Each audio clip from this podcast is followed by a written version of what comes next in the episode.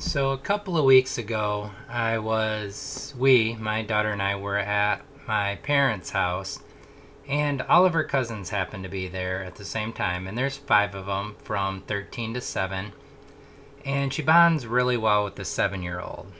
And the seven year old's sister is 10, I believe, and the difference of my daughter with the seven year old was just running around playing I literally don't do screens with my daughter. No, here, I need time, this or that.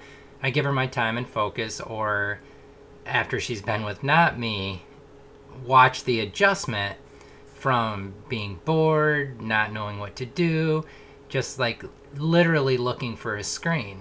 And the other morning, I got a little frustrated, and she'd only been up for like 30 minutes. And she came up and was just like, I'm bored. And I was like, oh, go grab the iPad and just sit in front of that and entertain yourself. And I was a little pissy and crappy.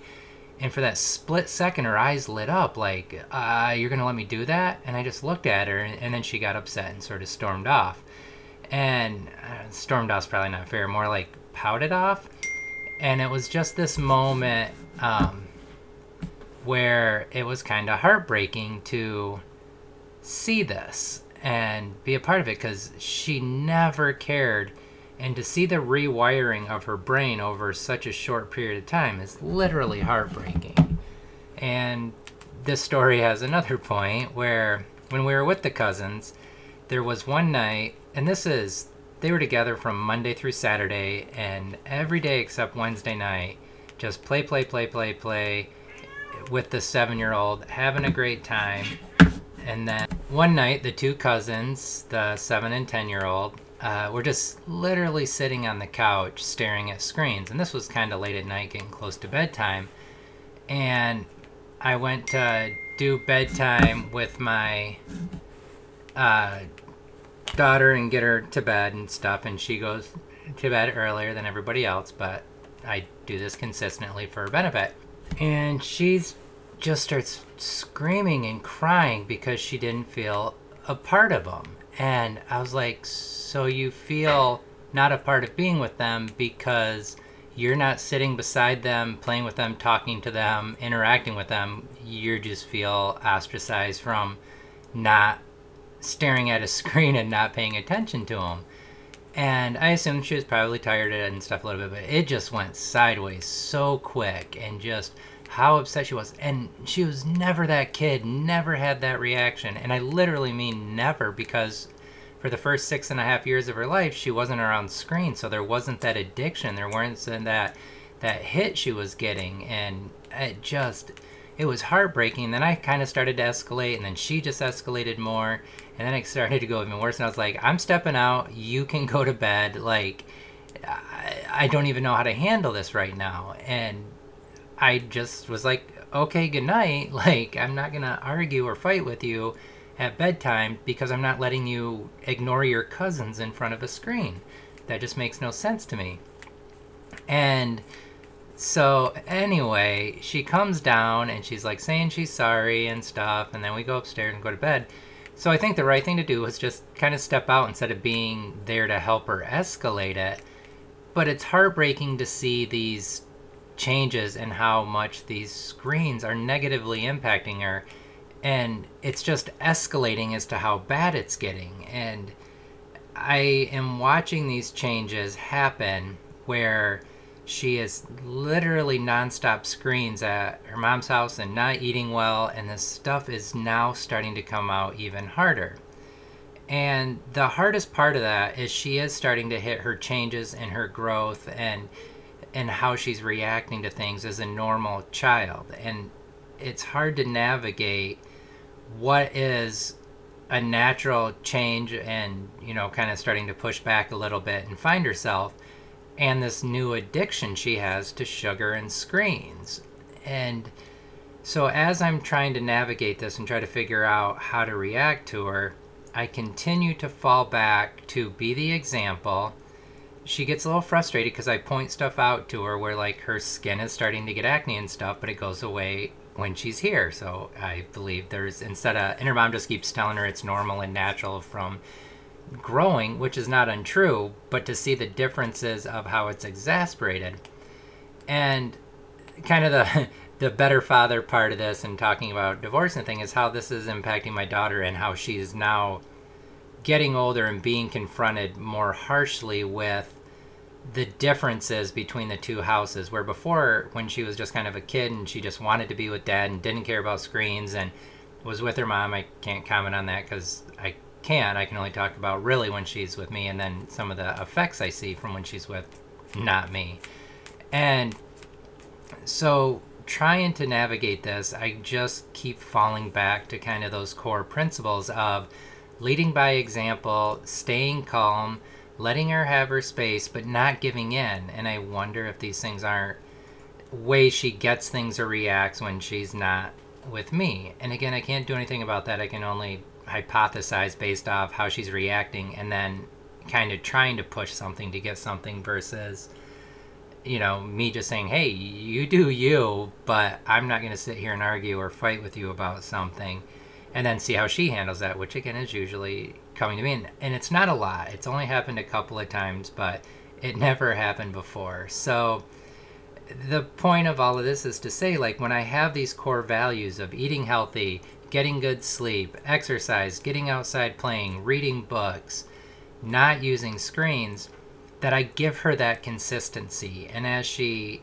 has to deal with these differences she knows what she's getting when she's here and she's starting to see those differences of how she feels and how she calms down and how she can sit and read a book after two or three days of being here and how she can't when she's not. And I don't know how she's picking up on that, but it's also more important to stick to those core values. And as she goes through these changes and starts to acknowledge things, I feel like it's Willy Wonka's chocolate factory with screens over there. And then here it's kind of these rules and this consistency, which is heartbreaking because I'm going to end up being the one who, you know, it's no fun and and I don't get to have sugar and screens and all of these things, but I'm also trying to point out to her like pay attention to your body, pay attention to how you react. And I get this daddy and it's like, "All right, I'm not dealing with that right now." So I just stop and step away because that's the way she kind of starts basically telling me I'm an idiot or she doesn't agree with me or she doesn't like it or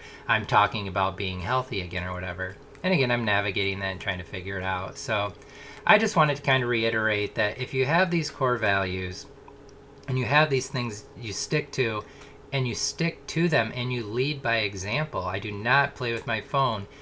Pretty much the only time I'm on it is when I'm texting to try to find somebody for her to, you know, play dates and stuff. And she's actually been like, get off your phone, dad. I was like, oh, I'm actually texting your friend's mom to see if we can get together. And I explain to her what I'm doing. Or I tell her, like, hey, I got to check something out real quick. Or I'm waiting for an email or whatever it is. So I try to, like, space that out and stuff. But it's being that example and it's not being on screens and it's not like sitting over there watching a show and telling her she can't do it. It's, yeah, I will sit here and read with you. Or if I'm not, it's because I'm cleaning or making you food or whatever it is and doing my morning journals. And I'm not like patting myself on the back. I'm really just trying to point out these are things I do when she's not here. These are the things I'm trying to build in myself and get better at.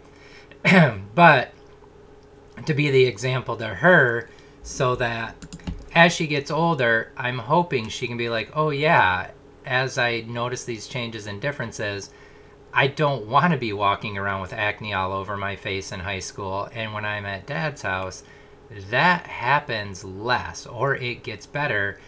I, when I'm not here, I'm going to tell my mom I don't want to eat that crap because that's making my skin worse. And, or, you know, when I'm sitting in front of the screen, I'm getting angry and sad and depressed and, and I feel like I'm, you know, not in control myself.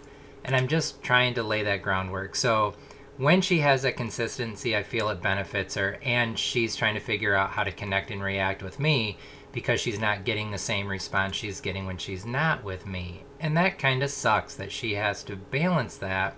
But it also gives her two different perceptions of the world and how people react. And I try to point that out. Like, your mom and I do things literally 100% differently. And the only, I think the only thing we could find semi consistent is that we both love you and theoretically have your best interest at heart versus things I can't talk about because I'm not there and I'm not the biggest fan of this person. So I just I can't really comment or anything on that based off my bias. So just be consistent with your kid, have values, or I recommend or I suggest just being consistent with your kid and having a core set of values that you stick to so that at least they know where you're coming from and they know you're going to be consistent and they can't manipulate you or use you to try to get something. I don't know if manipulate's the correct or fair term, but try to figure as they push these things, the more consistent you are, the more benefit I believe you're going to have out of it because you're not going to bend, you're not going to change. And when you do, or if there's a reason to change, you can sit down and talk with them and say, This is the reason this is changing now. You know, at 16, you're not nine anymore, and these are things I think should be different because of that. Or as you grow and get more independent and are able to make choices and things for yourself in a different way, we're going to make this change. And so it's about communication, and it's just the same things over and over as I say these things in my head. It's just like, these are core concepts. These are things that should be happening from the moment they pop out to the moment they move out.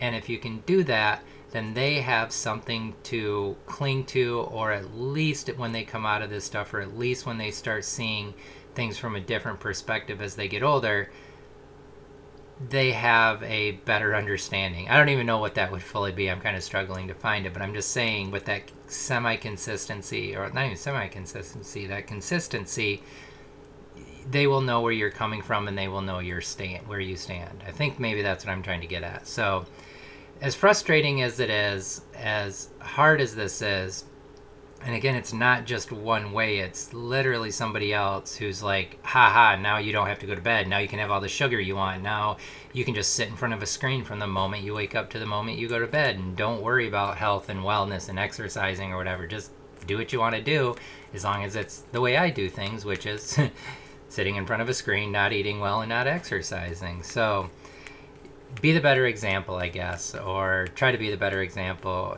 and stick to or understand or know what your core values are and communicate that. So, all right, that's all for now. Thank you for listening. I hope you're having a great week and a great day, and goodbye.